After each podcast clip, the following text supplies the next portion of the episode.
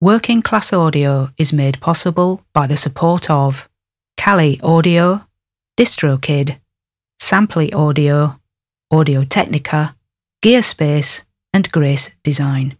This is the Working Class Audio Podcast, session four hundred seventy-three. Working Class Audio, navigating the world of recording with a working class perspective. Here's your host, Matt Boudreau. Thanks, Jock. Hey, everybody. Welcome back to the Working Class Audio Podcast. This is session four hundred seventy-three you're listening to. My guest today is Grammy-winning mixer and engineer based out of Los Angeles. I'm talking about David Rideau, who's worked with Janet Jackson, Marcus Miller, Earth, Wind and Fire, George Benson, and many, many others. We have a great conversation ahead. Very much looking forward to you hearing that conversation. David Rideau, coming up here on the Working Class Audio Podcast.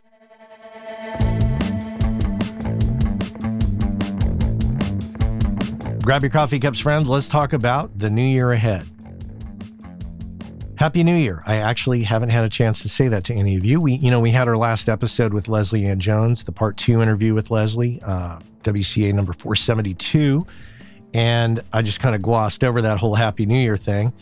So this is me saying Happy New Year to you and saying, let's examine the new year. Let me share with you some of my goals for this new year and tell you about some things. First off, a couple great milestones that are coming up here in twenty twenty-four. We're going to be hitting the five hundredth episode of Working Class Audio, believe it or not. Yeah, so that's coming up. We're also going to be hitting the ten-year anniversary of Working Class Audio. That's going to happen around, I think that's September, mid-September-ish. I'll have to verify that. But yeah, ten years, five hundred episodes. It's been a great run. Going to continue going. Thank you for uh, being there with me this last ten years, and we'll uh, we'll keep going. But we'll we'll we'll officially celebrate in in that September timeframe. So that's exciting. Um, so here's what's on tap for me beyond that celebration. There's a guy named Dan Buettner.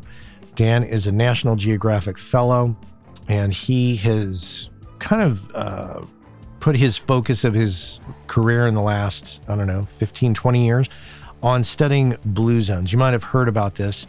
The blue zones are places around the planet where people live to be at least one hundred. So what Dan has done is, is he's done a Netflix series, which I'm going to put a link in the show notes, and I strongly suggest, emphasis on strongly, that you go check it out.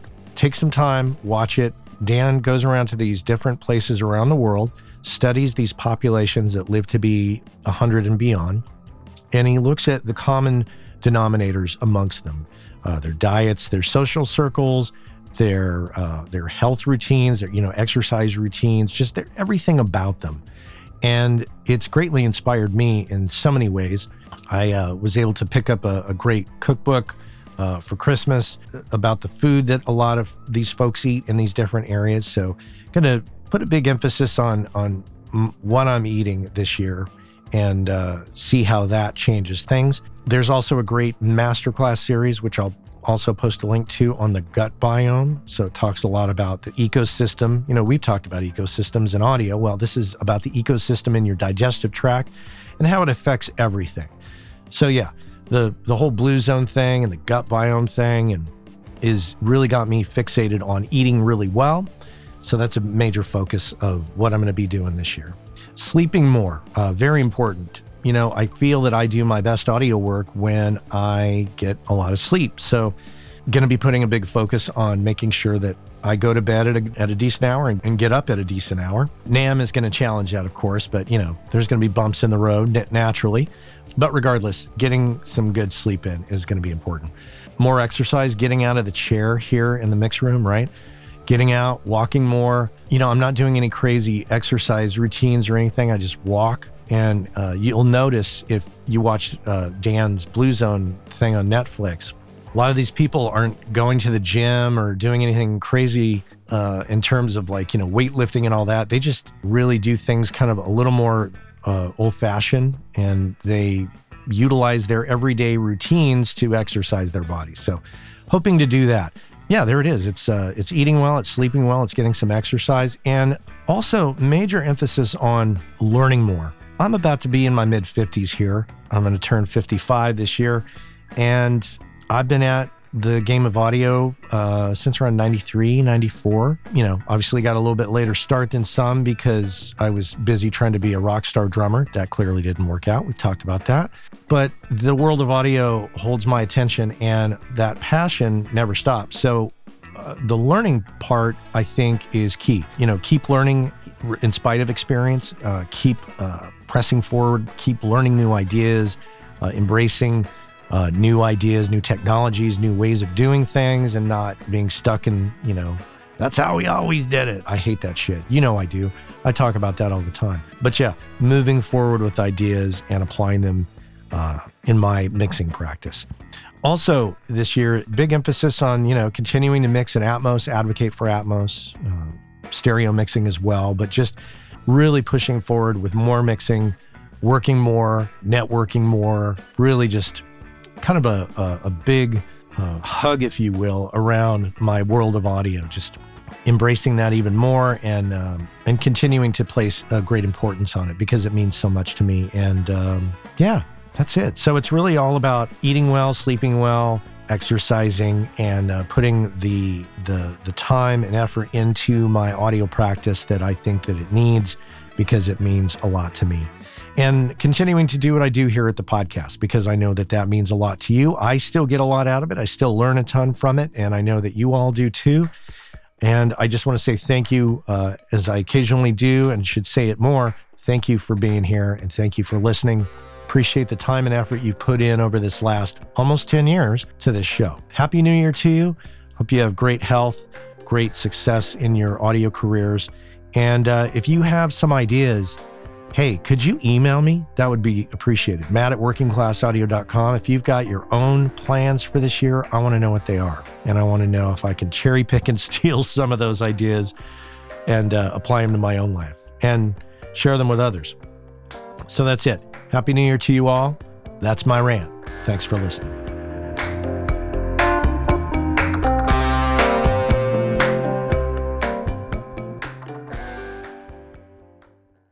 Most of you already know about Grace Design and have known about them for years. Uh, they've been around since nineteen ninety-four. It was started by the two brothers, Michael and Eben Grace, who still run the company to this day. And you already know that they make incredible sounding products for us all. What you might not know, if you don't know them, is that Michael and Eben are two of the nicest people on the planet. Easily approachable, very knowledgeable. You might have met them at a trade show and experienced this. Without a doubt, it's one of my favorite companies out there in the world of pro audio. You m- might have heard me a few times talking about the Grace nine oh eight Atmos controller.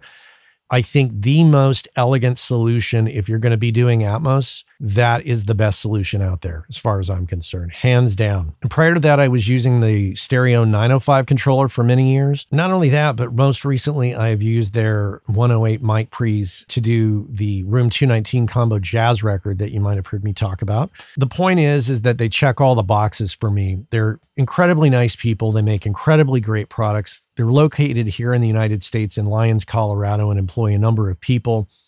They're the epitome of a small business here in the U S, and I just love that whole thing. So if you are in the market for mic preamps or instrument preamps or monitor controllers, this is the company to check out, hands down. If you don't know about them, go to grace design dot com, check them out, and if you're in the market for any of those products, you absolutely have to consider what they offer, because what they offer is superior build quality and sound quality. And those of you who bought their products in the nineties that are still using them, you know exactly what I'm talking about. So check them out, grace design dot com. I know the business of audio is a frustrating one sometimes. The audio part's pretty, pretty fun, but it's the business of it and the career part of it that's a little challenging to many of us. I can completely empathize with that. And if you thought to yourself, God, I wish I could talk to somebody about this, you can do that. You can talk with me about it.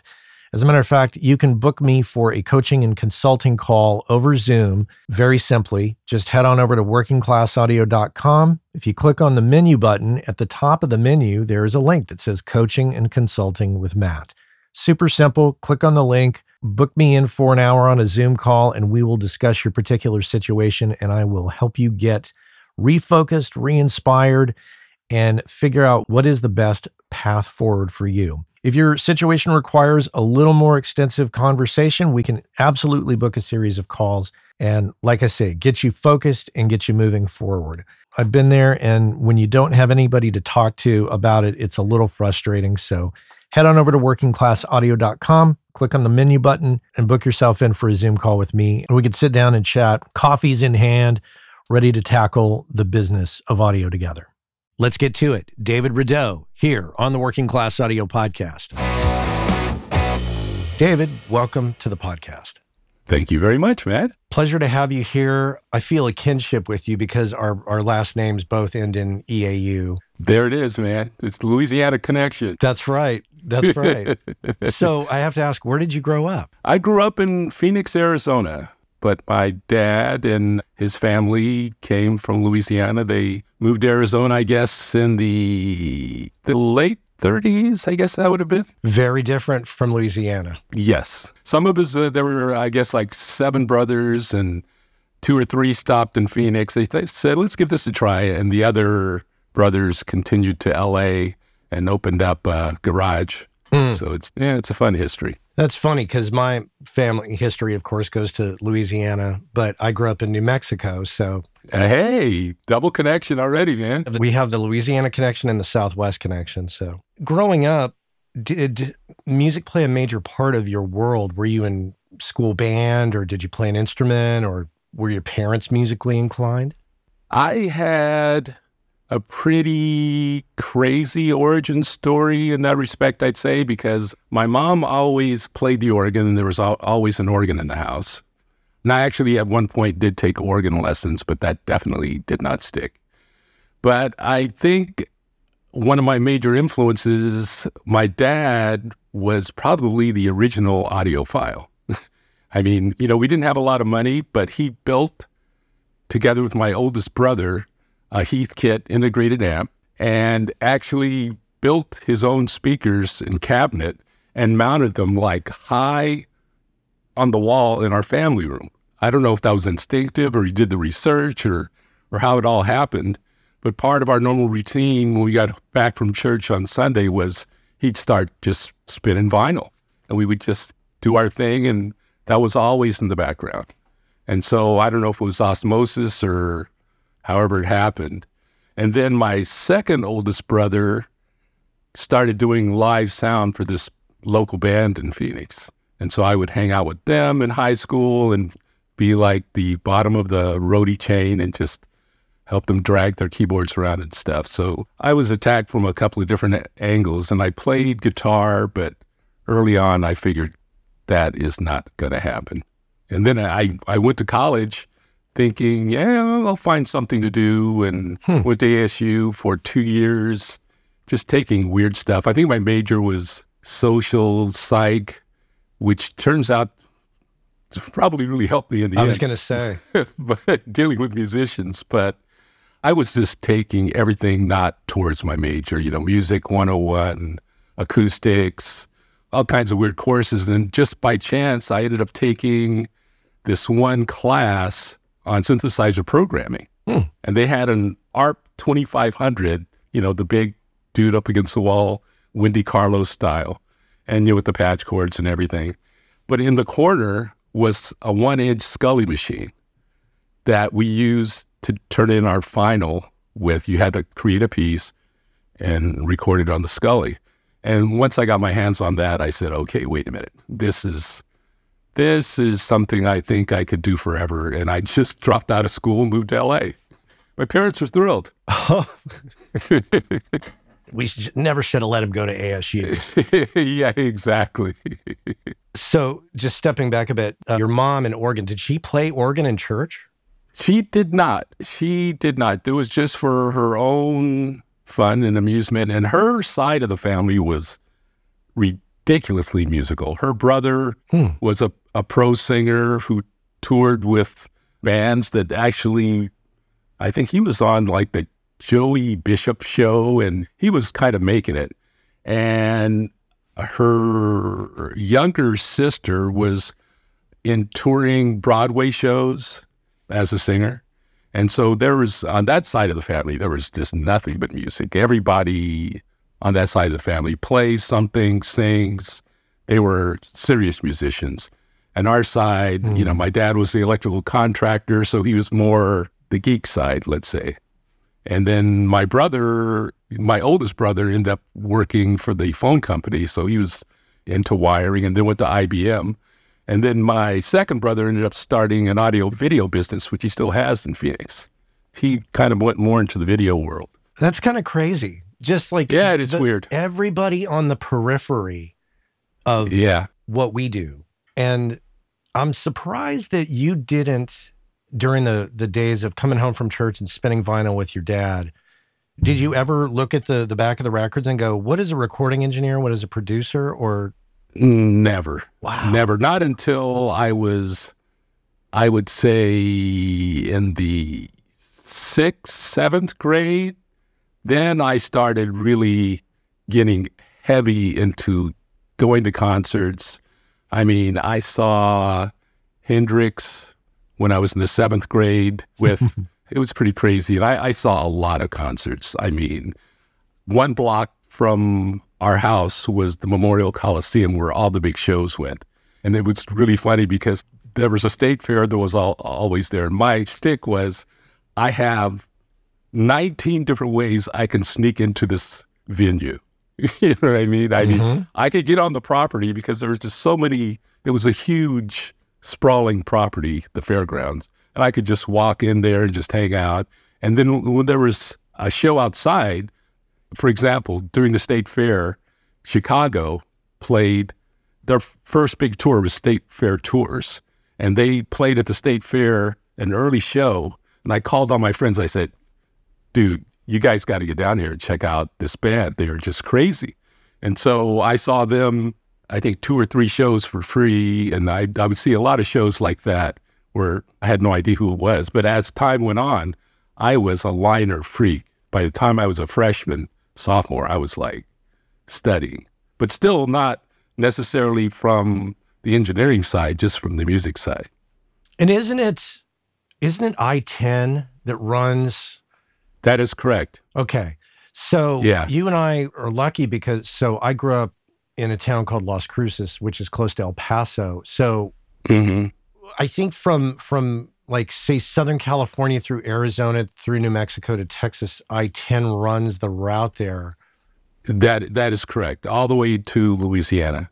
So all the touring acts were crisscrossing down in the in the lower Southwest. So right. I think we both were fortunate to have such a uh, an influx of of music coming through there, because I know growing up, Def Leppard playing in El Paso, and then the next night they're in Phoenix, and, and that is it. That is it. And I mean, and I saw everybody. I mean, I probably have seen James Brown seven times. Oh, wow. Yeah. I mean, I saw a lot of stuff. I saw a lot of jazz stuff because my dad was into jazz. It was, it was crazy. It was a fun way to get exposure, not really knowing what my future was. Yet it took you going through the act of going from the A R P to the Scully to really yeah. light, light your brain on fire for the act of recording. Exactly. Do you, obviously you remember that moment, but do you remember shortly what followed, your your mindset, and what you, did it shift your your attention, like, oh, I know what I'm going to do? Oh, definitely. I knew I knew what an engineer was and what they did, but as a career path, I'd never even really thought about it. I thought maybe live sound would be cool. But then at that moment, I said, oh, no, I'm going to be a recording engineer. I'm going to L A. That's, I, I knew that much. That's where all the studios are. That's where it's It's going down, so I just packed packed up my V W and and headed out, and I just started scouring, you know, R E P magazines and all all the magazines of the time, trying to figure out, okay, where, who, how is this going on? And just by chance, I found there were no schools, formal schools at that time. Yeah, but there were kind of workshops that would happen sometimes, and I went to this one that actually happened at Capitol. And, you know, I never forget walking into Capitol A, and you know, the guys were just showing us how to, to wrap cable and stuff. But I met two guys there that I became really good friends with. And I tell young people this all the time. They come up to me, so what do you, what's the secret? How do I get started? I find like-minded, serious people and hang out with them. That is how I got my start. That's what I tell everyone, because in by yourself in a vacuum, you know, you're kind of limited of what you can do. But as a group, whether one guy's a musician or one's more focused in video or film or whatever it is, as a collective, your odds of success are much better, for sure. Yeah. I've said before on my show, I have these rants on my show, and I talk about who you hang out with. It really can determine your future. Oh, big time. Big time. And by that, once again, it wasn't like written down in stone, that's what I'm going to do. It's just, there were cool people. We would just sit after class and just talk for hours about audio and recording and stuff. And those two guys, in particular, Eduardo Fayad, who got hired by Westlake Audio, mm. which at the time was primarily a studio design and construction and pro audio company.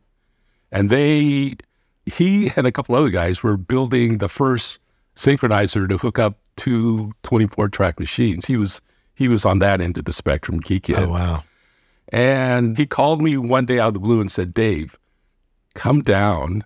Westlake is building their own studio and they're looking for day laborers. And I said, dude, I'm on my way. So I just came in and I, I talked to Glenn Phoenix and I said, okay, here's the deal, Glenn. And by then I was serious. I had my T A C four track. I was recording anybody who would sit still long enough for them to record. And a good friend from L A had moved out, Kevin Becka. Oh. Which is another story, you know. And so he just came out to be a guitarist. He was a killer guitarist. He said, I'm going to be a session guy. So we were roommates. I get this call. I go down and talk to Glenn on the on the job site, which eventually became Beverly A and B Studios, uh, Westlake's. And I said, okay, here's the situation. I know how to swing a hammer. My dad's an electrical contractor. But when this is built, give me a shot to be an assistant. And he said, oh, yeah, sure, kid. Yeah, whatever.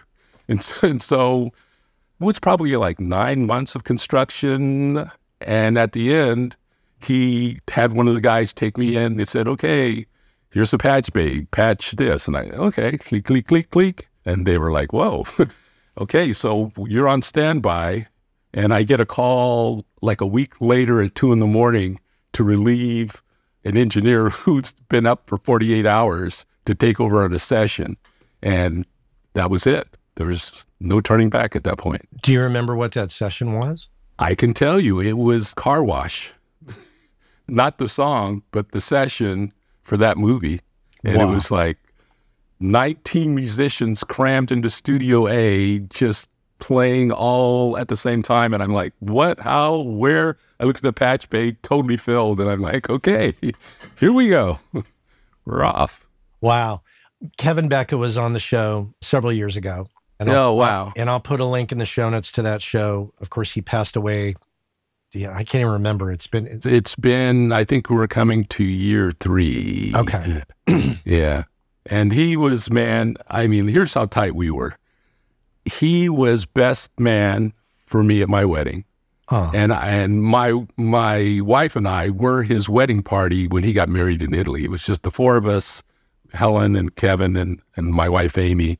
We flew to to Italy, to Tuscany, and we were his people at his wedding. Wow. Yeah.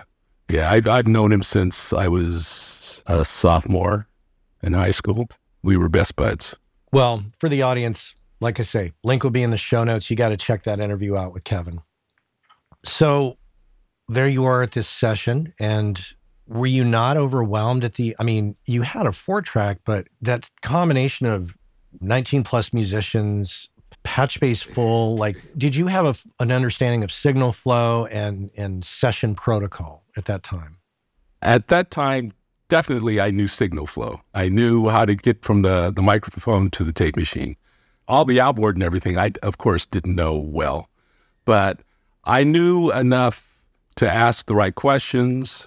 And once again, if I wasn't one hundred percent sure, there was Studio B next door where I could just run over and say, like, hey, dude, this guy just asked me to do a mult and put together with another mult. And I'm like, can I do that? And so there was moments like that where I was, I would definitely, I wouldn't say over my head, but I just didn't want to screw up the session, basically. Mm. And the good news was, even though the patch bay was full, the session was going. It wasn't like I, I had to start from the beginning. And so I just had to keep the boat afloat, so to speak. And I knew that I, I just had to, they couldn't go for another twenty-four hours. So I just had to hang in for like another four, six hours until everybody crashed. And that, those were the golden years of recording because, for example, at Westlake, we'd have a tracking session in in the morning with like the Toto musicians, you know, not Toto, but those guys, those guys you know, Picaro, yeah. and yeah. Mm-hmm. And then in the afternoon, we'd have a horn session. And, and then in the evening, we'd have a string session. It was just like tear up, tear down, tear down.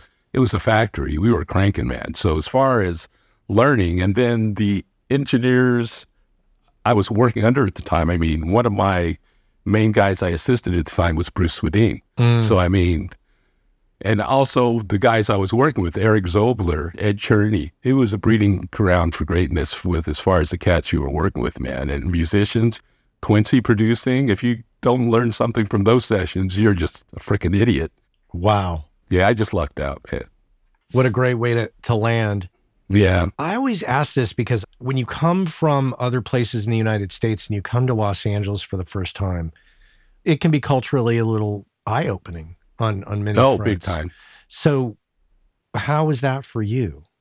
That was, it, it was a weird combination because I didn't grow up with a lot of money. I didn't go to a lot of fancy restaurants.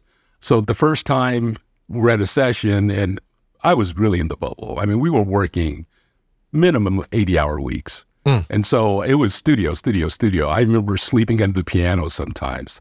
That was the life. But then all of a sudden a client say, okay, we're going out to lunch and we're going to have French food. And I go, okay, we're going out and have French food. So I'd be at a restaurant I could never, ever, ever afford, but have a cool experience and just see how guys on that level go through the world. I was like, okay, these, these guys are high rollers. And then, you know, mm. I, I had a lot of good experience as far as travel with my parents. They loved to just drive around. And I had been all over the U S and a lot in the East Coast. And my mother's family was from Chicago. So, I, you know, I've been in big cities and hung out in big cities, but just not able to roll on that level. You know what I mean? And just hang out with those cats. It was fun. Did you have a sense of, I got to like just sit back and observe, or were you verbally engaged? Was it kind of a keep your mouth shut kid kind of situation? The gig is to sit in the corner by the patch bay, keep an eye that you're not going to r- run out of tape. That was generally the gig, but depending who the client was, some just love to engage. If you're just working with one-on-one with an engineer, and like Bruce is a perfect example. I mean, we became... Bruce and B, they would have me come out to their house and have lunch and, you know, became really good friends. And there are some people you could just see just didn't want to engage at all. And some some engineers were just weird at that time, too. They would just put little pieces of tape on the outboard so you couldn't see the settings. And I was like, hey, dude, whatever. You know, you do you. But for the most part, it was, number one, do your job. And then if you're doing your gig, chances of positive engagement increase for sure. If something goes bad, it can really go bad quickly, of course, and if, especially if they're looking for someone to blame it on. And those times were crazy, man. There were, needless to say, a lot of people doing drugs and a lot of sessions that just went on endlessly, and it was some crazy stuff going on. So just being that one level head in the room was, it was an asset for sure. That's where the social psych training came in. yeah, yeah, for sure.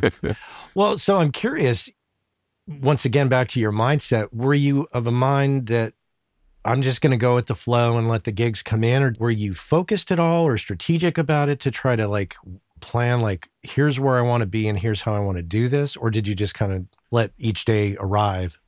Oh, yeah. I mean, the goal always was to be, I was an assistant engineer, and the goal always was to be a first engineer. that was the dream. I said, I wasn't going to like steal this guy's seat, but I knew eventually I wanted to migrate to that, because that was, to me, like, that's where the fun really starts. And maybe I can actually make a little money. At mm-hmm. that point, I was like making no money. It was crazy. And so I had no plan, certainly, except to just be a sponge and get as much information as I could from everybody I was working with. Once again, I was lucky to work with some great engineers. I mean, Mick Gosowski, one of his first trips to L A, I ended up working with him. And, you know, he will share till the end of time, and we're still good buds. Roberto Gatica, and, you know, I was working with all the best guys. So it was like, if you couldn't pick up a couple of tricks, you were just not paying attention. Was there anybody in particular that really you could categorize in the mentor category, somebody that you really gravitated to? Bruce would be one of those. I would say Under Your Wing and yeah, Fly, Eagle Fly. I'd say Bruce would have been the closest thing to that. But there were a lot of producers that I would put in that category, like George Duke, mm. John Boylan. He was always just great, and I still talk to him at least once a year and see how he's doing, especially as far as how a session should be run mm-hmm. and who's in charge, the hierarchy. Even though you're engineering, you're not the guy. You're you're there to serve the artist and the producer.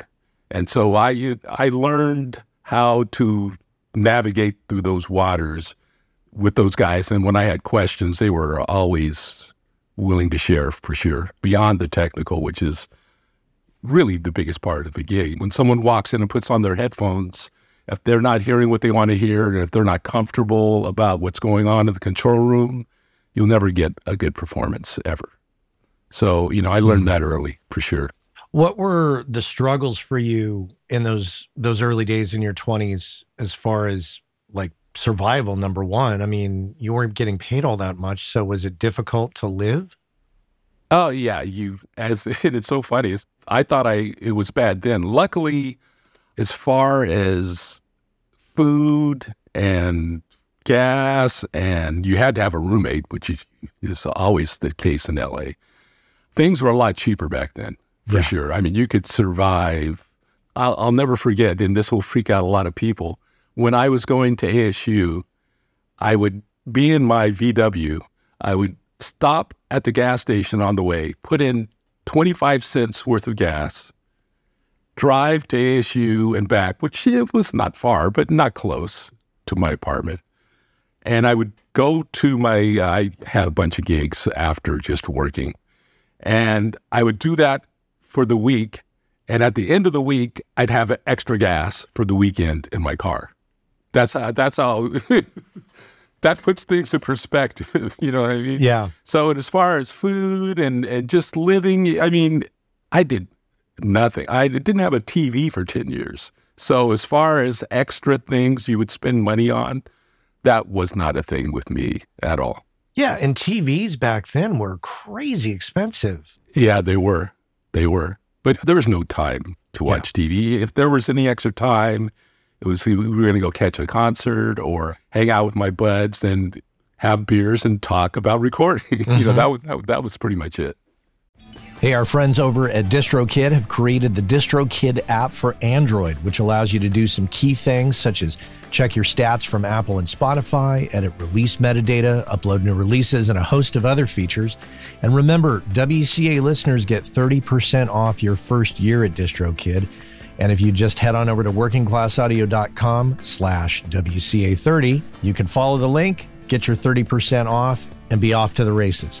So check our friends out at DistroKid and make sure and get your thirty percent off by going to workingclassaudio.com slash WCA30.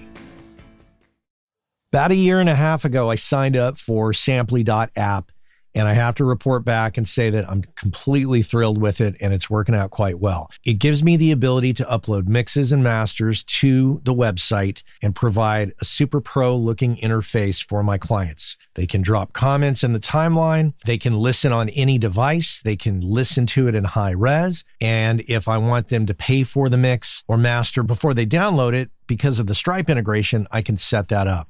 There's also Dropbox integration, which allows me to quickly create a folder in my Dropbox, which automatically syncs with Sampley, makes it much more simple. You should check it out for yourself, but there's a deal to be had. So use the code W C A twenty. Go to sampley dot app or sampley dot app. Use the code W C A twenty, get twenty percent off, and you'll be off to the races. It's a fantastic tool that I think you're going to enjoy and will definitely make you look a lot more pro when you're delivering files to clients. Skip that whole business where you send it to them over Dropbox. That looks totally amateur at this point. Use sampley dot app and use that code W C A twenty, and I think you're going to be really thrilled. sampley dot app. Check it out. Chart the path for me of the studios and or the opportunities that took you forward in those those years that followed from that initial car wash session. Yeah, it's all about relationships with other engineers, with producers, with musicians. As far as giving me my first, what I would call shot for recording, George Duke was one of the first ones.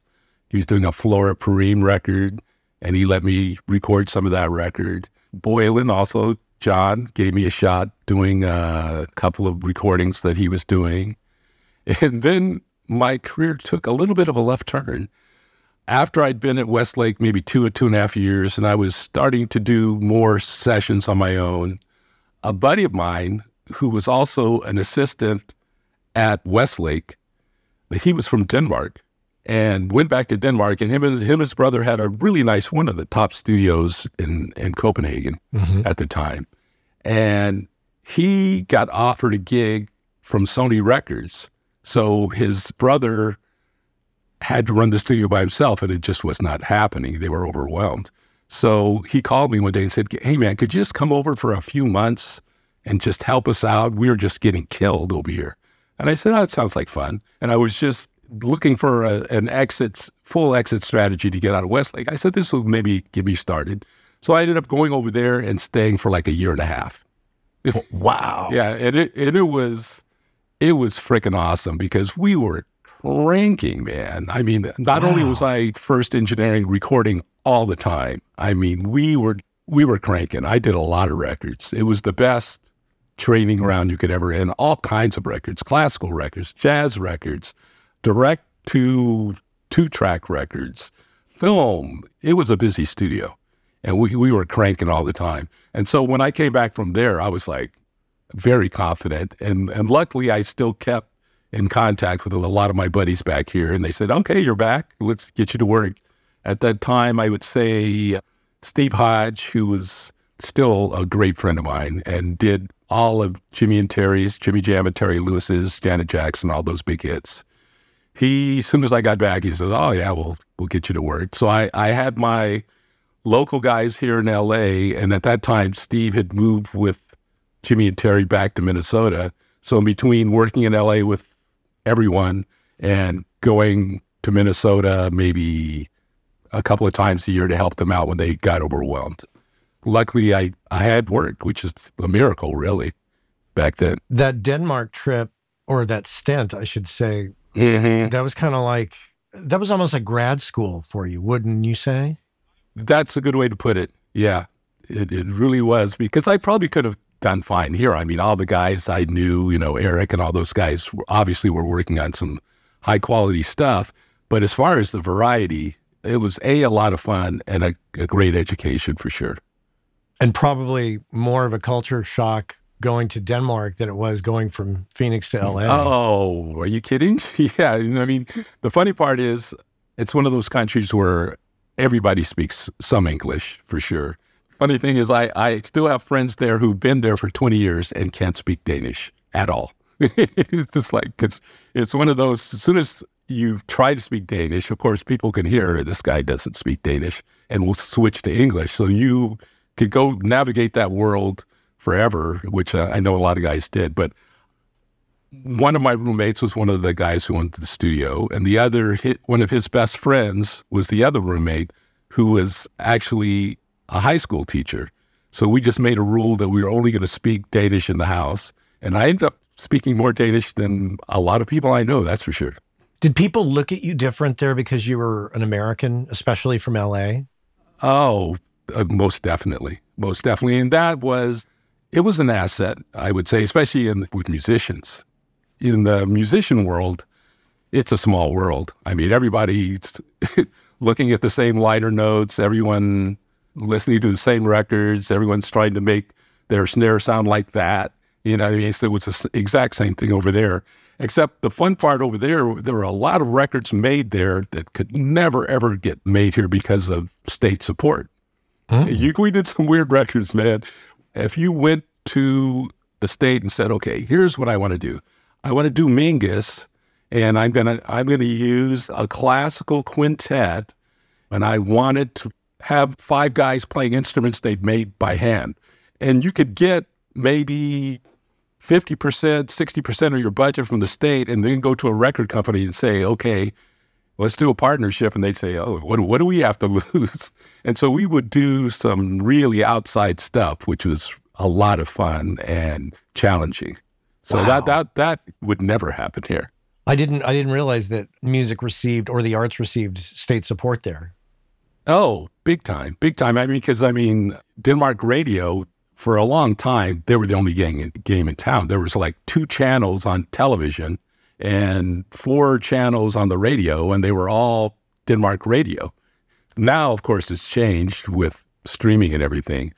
But the good news and the bad news was they poured a lot of money into it. They had their own ballet. They had their own jazz big band. They had their own orchestra. And they were recording and broadcasting all the time. And it's funny, my good friend, Nils Erik Lund, who was one of the brothers who owned it, he now works for them. And they have since built a billion dollar facility where all the studios and all the broadcast and the concert hall are all in this one big campus. And it is crazy. I mean, it, it's freaking awesome.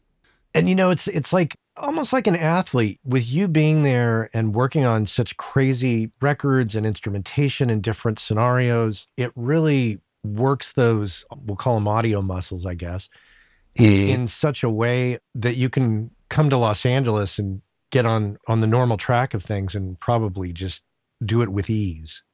Oh, yeah. There was some adjustment because the commercial aspect, of course, where...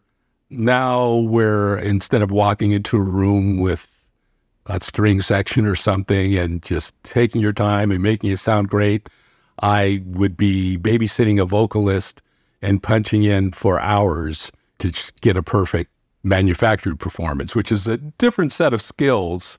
You're doing the same thing, but the focus is a little bit different. You know what I mean? It's like, we're here to, to make records quickly, and that sound in a very specific, you know, as far as what the end product's going to be, as far as a comped, perfect vocal. Mm-hmm. Yeah. Once you came back, you talked about going out to, I think you said it was Minneapolis for, for Jimmy Jam and Terry Lewis. Is that correct? That is correct. But that was not full time. That was... Yeah, yeah that was part-time, right? Yeah, that was when I was the uh, put out the fire guy, because they got to the point where they became so popular, obviously, where they'd be working on five records at the same time. And Steve would just call and say, you know, break the glass, call Dave. And I'd just go hang out for two weeks to six weeks and help do catch up. What was your takeaway from those guys, from from Jam and Lewis? Oh, man, they they are a just great human beings. And, and you can hear that come to the music. I mean, it's just...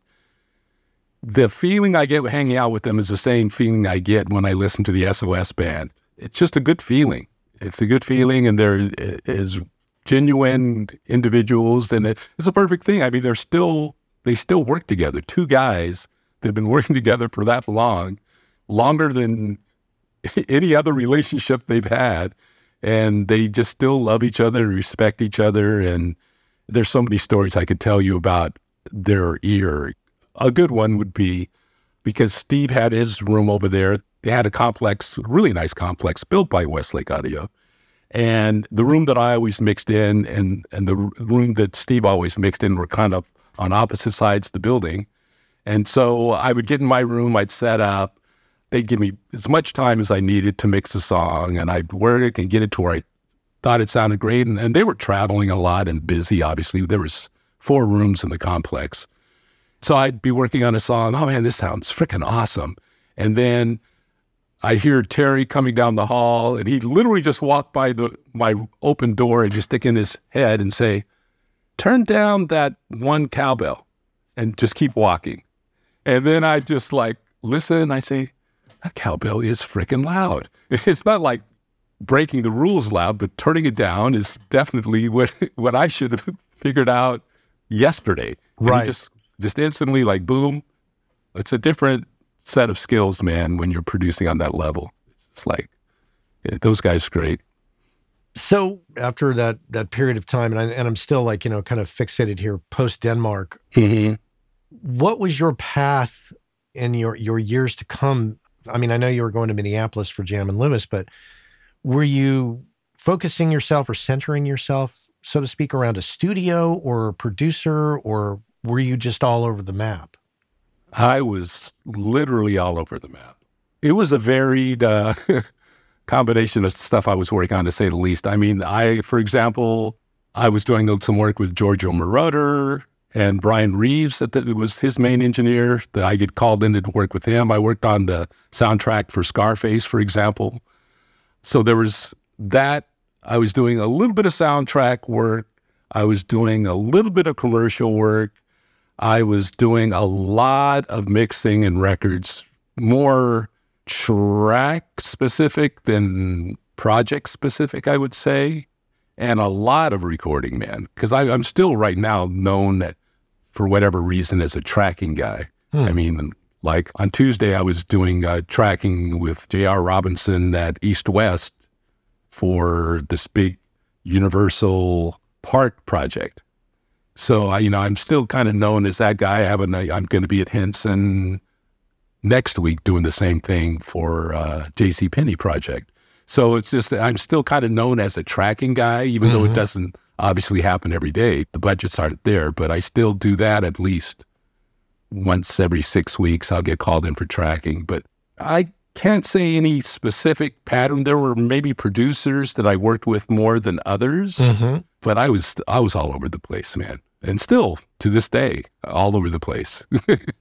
Did you ever at any time, A, did you want to quit? And B, did you have to supplement with gigs outside of the recording world? Thankfully not. I mean, there was some lean years for sure. But my needs are small, thankfully. Mm-hmm. You know, I still drive a Honda Civic hatchback, brand new one. So, I mean, me and my wife love to travel. So we try to get to Europe at least once every year or so. Mm-hmm. And that's pretty much, I, I'm not that extravagant at all. I've been, you know, we've been living in the same condo for twenty-five years. And in this business, overhead has got to be maintained. You know, you have to know, sure, you can make a lot of money in a short amount of time, but you can't expect that to go on forever. Right. Sustaining, you know, that's, that. Yeah. So thankfully, for the most part, I've learned that.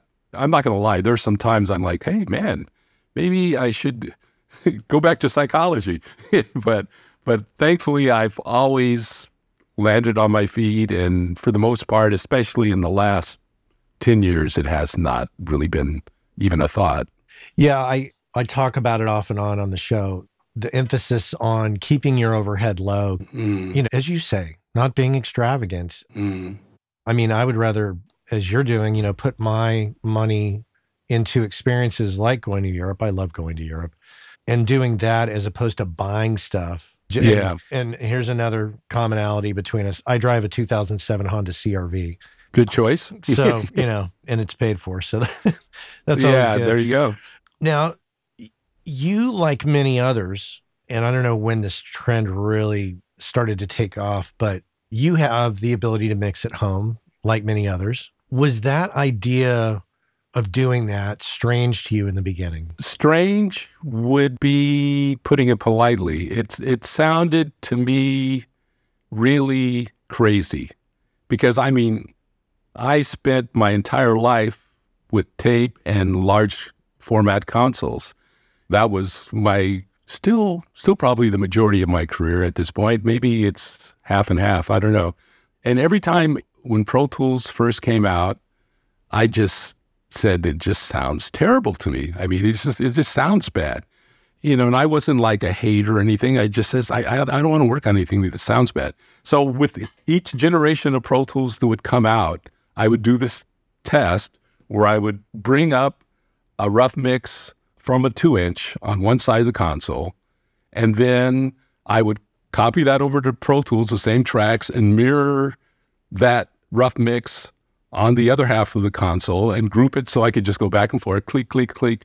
And I did that test to some guys who had just made the major investment. You could just see the look on their face like, oh my God, what have I done?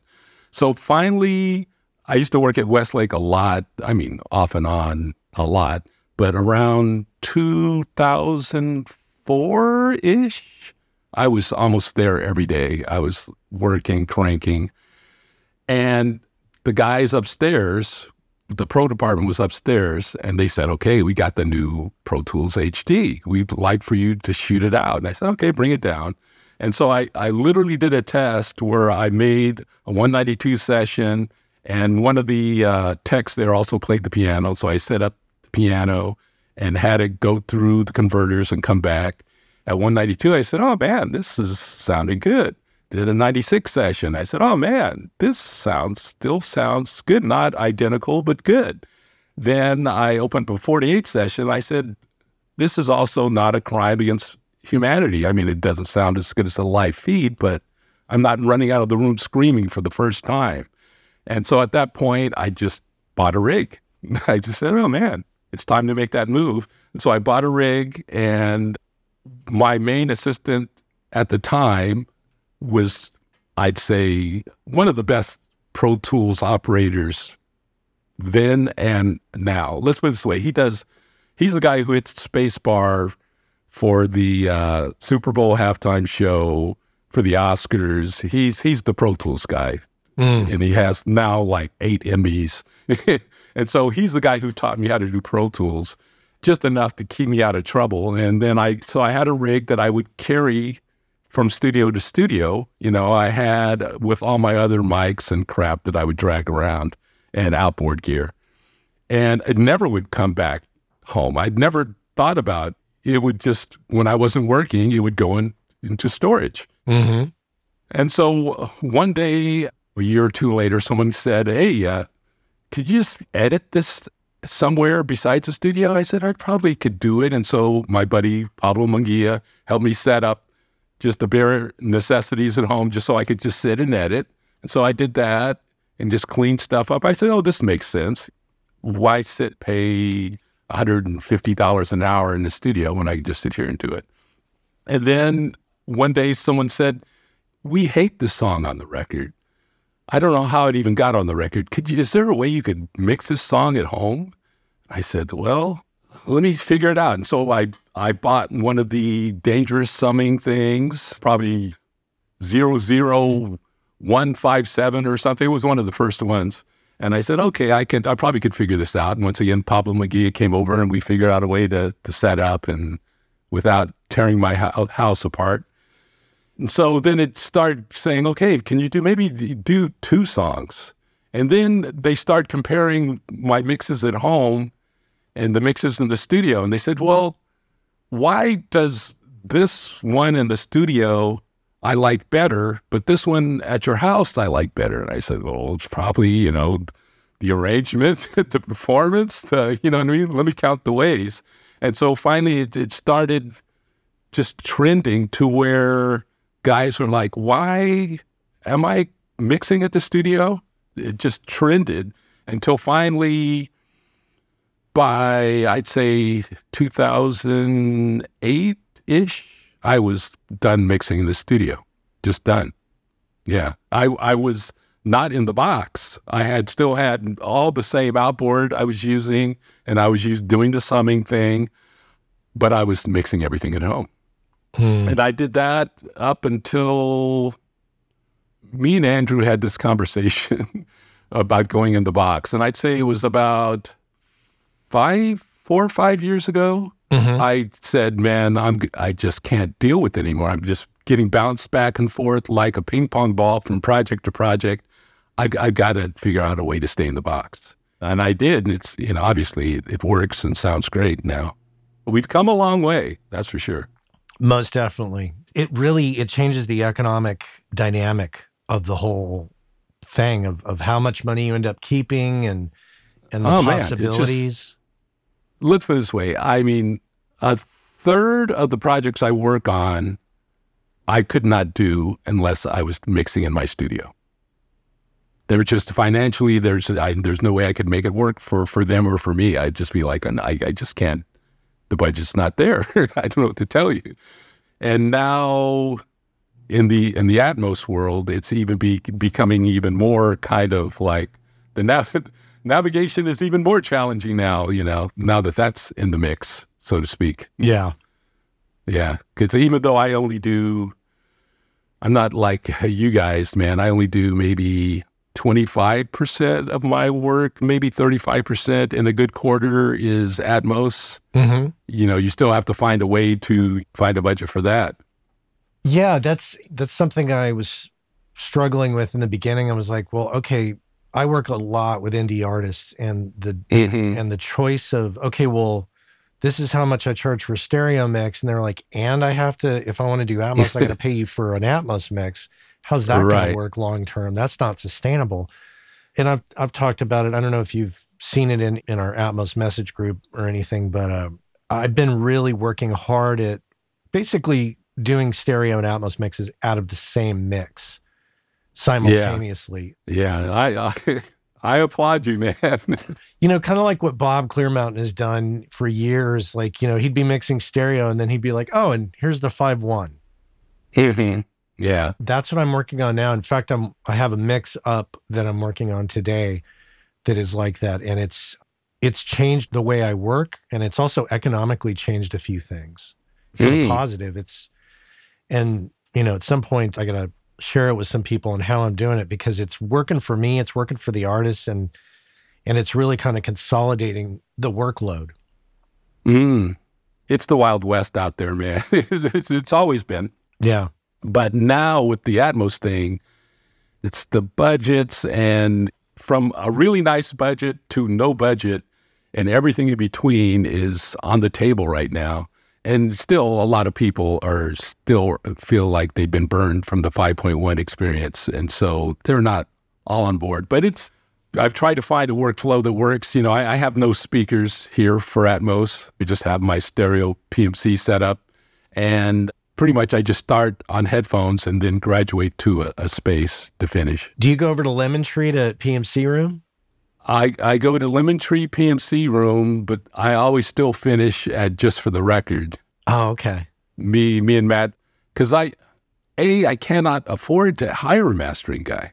I mm. just, it's just, if I ever find that budget, I'd be happy to do it, but right now it isn't. And the one time I did do it, I was not one hundred percent pleased. You know, it wasn't like it was wrong or anything, but I was like, man. So uh, pretty much after I go through my normal process, I just go to Just For The Record and hang out with Matt, and he's making sure I hit all the the stuff that I have to hit as far as levels and stuff. I'm pretty much there, but he tightens it up to it's just like right on the money. And then I do one final check on their speakers and do any final tweaks. And that is a workflow that I can adjust according to the budget, you know mm-hmm. what I mean? And I'm very happy with the result of how it sounds in the end. And knock on wood, nothing's been rejected so far. Right, and, right. Uh, and the clients are happy. So, yeah, I'm really close to finishing this Janet Jackson thing, man, which is like, it's been a mission. It's been a mission. You know, oh, I that's, bet. That's five more podcasts because... Oh, I'm uh, sure. Oh, my God, because the uh, whole, just, you know, I had to remix everything in stereo. I had to start all over. Ah. Uh, Gosh. Yeah. Oh, Choi. I don't envy you. Yeah. What I'm working on now, what I've been working on is like current stuff. Mm-hmm. And I initially didn't get any of that catalog work. And I was like, oh man, I really want to get that work. But then the more I talked to some people, I was like, maybe I don't want to get that work because there's yeah. so much effort that goes into those stereo remix builds. Yeah, it is. And that is only one piece of the puzzle, man. It's like, you have to remember everything was analog. Every stereo mix, every different version of a stereo mix is running at a different speed. It's just right. And in some close. cases, I've, I've, I've heard horror stories of, you know, you got all the tracks, you've got it, you've got the mix together, but then you compare it to the version that's out and f- discover along the way that somewhere, somewhere V S O'd, maybe in mastering, where they said, oh, just Yo. knock it up a bit just to give it a little more energy or something or whatever. We did that all the time. All the time we did that. And, e- and even if it's not V S O, the, the speed is not going to be exactly the same unless it's locked. That's the only that's the only way it's going to be locked is if it was locked. Yeah. And even in, and that's what really gets crazy because there's, with an artist as big as Janet, there's so many different versions and so many A and B two-inch reels that were never locked together. And you can imagine when you're trying to transfer, every, digitize everything, that getting the correct A and B stuff locked sometimes would not happen. It could be marked, okay, master, this is the master, main album mix, A and B reel, lock them. But for another version I'm doing of a remix or even just another edited version, those same reels may not have been locked. And that's where the fun begins, my friend. Well, and, and I guess you would probably know this better than anybody working on, I mean, on Janet Jackson stuff or any Jam and Lewis stuff, wasn't there, mm. I've talked to people who have said, oh yeah, there was a, a sequencer that never made it to the two inch. Oh, And yeah. so I've heard guys talk about like, oh, I had to recreate the kick drum track or I had to recreate this keyboard track. Oh yeah. Yeah. I mean, the keyboards aren't an issue, but I mean, and I'm sure I'm guilty of it too. And and me and, me and Steve Hodge talked about it at the beginning of this project. He's like totally done with audio. He's a smart guy. And he just, you know, said, good luck, gave me, tried to bless me, give me the sign of the cross. And the thing that kind of saved me is a lot of our setups were very close, but there were moments when we would trigger a snare or a kick and not print for sure. Uh. And, and I can't, we, neither one of us could think of a specific song or moment where that happened, but we could not rule out that, oh, that didn't happen. You know what I mean? So it's just like, yeah, it was crazy, man. It's crazy, but it's I'm I'm really really close. Cross everything. This wow. could be the month. Oh, that's that's exciting. That's very exciting. Well, and who would have known back then, right? You know what I mean? Also the stem thing. When I was first contacted from the record company, they said, "Yeah, you know, we we got all the files and stems ready to go." And I said, uh, "Dude, no, you don't. You don't have stems." He says, "No, I'm looking at a folder right now that says stems." I said, "Dude, you don't have stems." I I was there. We stems wasn't even a thing. I mean, we would do a vocal up, vocal down, uh, instrumental, a cappella. There were no other stems made that, that you know that we're talking about. And I said, pick a folder, open it up, and read me what it says. Oh, snare one, snare two, bottom snare high. Yeah, I said, yeah, we have to remix it, man. Yeah. So, and, and you just don't want to hand that off to anybody either. Yeah, and it, I mean, it definitely adds a whole level of complication because not only are you talking about like a generational shift at the record companies where you've got people who may or may not even been alive when those records were done. There, there you go. They don't know the difference between stems and tracks. And yeah. they just assume like, well, of course it was like that. You know, of course they have stems, but they don't know what was going on when those records no. were made technology-wise. No. And it's not, it's not anyone's fault. And that's so funny. Every presentation that I do now worldwide, I always say the same thing. If you learn one thing today, you're going to learn the difference between a stem and a multi-track. Right. If you learn one thing today, that's going to be it, man. And there's guys who've been engineering for years who still don't know the difference. So it's not anyone's fault, but we, it's a discussion that, because some people just kind of just throw the term around loosely, and it's not, no, man, it's a sp- specific thing. Well, we're about out of time. Uh, you mentioned Pablo Munguia, who's also been on the show many years ago. I'll put a link to Pablo's episode. Oh, yeah. Pablito. Yeah, super nice guy. I'll be back visiting him in, uh, I think that's in May, going back to Berkeley to do a hit with them. Is he in Spain still? He's still in Valencia, yeah. Wow. He's he's at he's at the at Berkeley. He's wow. one of the main cats there now. And then for you, your website is cane river studios dot com, correct? That is correct. Louisiana connection, man. Well, and so isn't Rideau, isn't it curtain in French? It is. To the amusement of everybody in France when I check into a hotel and they hear that I cannot speak. My wife speaks a little French, but it's very, very funny. Dave Curtin. In fact, we're going back again in, oh, three weeks. Oh, we'll wow. be going back. Yeah, yeah I'm going to do a couple of quick hits over there for a couple of Atmos playbacks mm. for the people.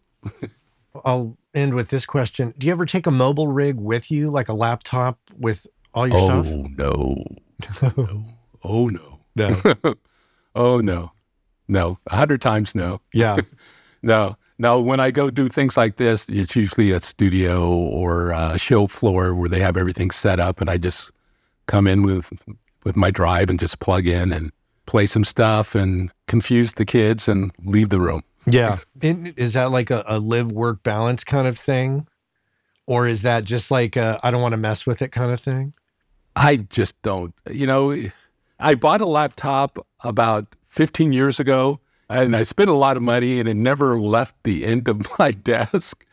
And then when it did, it was like, man, I mean, come on, how much more work can I do? You know, I'm, I, I put in a lot of hours. Right. So when I, those few times on a plane or something, I'd rather just be napping or talking to my wife or, or something. Yeah. You know, or I do do a lot of work with my phone. Don't get me wrong. I'm still in contact with the world as far as those kinds of things, and texting and emails, and I still can probably send files if I have to, or yeah, yeah.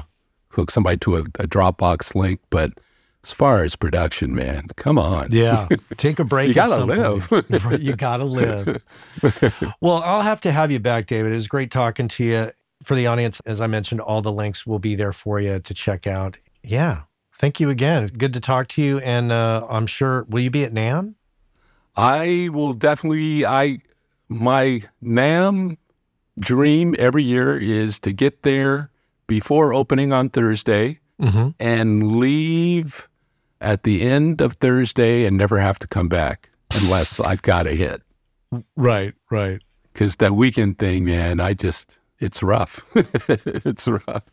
Especially, I mean, you know, if I'm going to be doing something specific, you know, I'll get a room and stay out there, but usually I try to get in and out like the wind. To, yeah. To see the people I need to see, and I, you're always going to run into a lot of people. Yeah. That's, it's, it is fun. It's a fun Thursday. Oh, yeah. And usually a very good lunch, and the party at the P M C booth at the end is uh-huh. at the end of Thursday, and then home I go. Well, if I run into you, great. If I don't, I'll see you at another time. But that's it. But thank you again. I appreciate it. Oh, man. Thank you. So it's fun and educational. All right, well, you take care. Our friends over at Cali Audio have just introduced the brand new L P U N F system, which is meant to give you everything you need from a studio monitor in a package that you can basically set up anywhere. And the system is specifically designed for your desk. So no matter how else you're using your desk, reflections from the drivers to the desk to your ears are accounted for, giving you a perfectly clear picture of your mix that you can rely on to translate well. Whether you're putting them on stands behind your desk, on a desk away from walls, on a desk against a wall, on a desk on speaker stands away from the walls, there's a number of configurations, and they have settings on the back to accommodate all of that and more. And if price is a concern, never fear. They're priced at two ninety-nine dollars. That's right, pretty affordable. Head on over to cali audio dot com and check out the new L P U N F. David Rideau here on the Working Class Audio Podcast. Thanks so much for being here with me today. As usual, if you wouldn't mind, head on over to your podcast aggregator and leave a five-star review to let everybody know that you do enjoy the show. That would be greatly appreciated. That's all for me today. I want to thank my crew. That includes Anne-Marie Plo on the editing, Cliff Truesdell on the Working Class Audio theme song, and the magic voice of Chuck Smith there greeting you at the top of the show. Connect with me on LinkedIn or feel free to email me, Matt at working class audio dot com. Until next time, my friends, take care. Hey, I know many of you are aware of this, but for those of you that aren't aware, Working Class Audio sponsors the forum over at gearspace dot com called Audio Life. And quite simply put, it's a place where audio professionals can go to talk with other audio professionals about things other than audio gear, including life hacks, work-life balance, health and hearing loss. You know, if you want to talk with other audio professionals who can identify with what your lifestyle is like and how it relates to things going on in the world outside of audio, this is a great place to go and check out. So head on over to gearspace dot com, check out Audio Life, many of the same topics that we discuss here on the show on gearspace dot com. So check that out.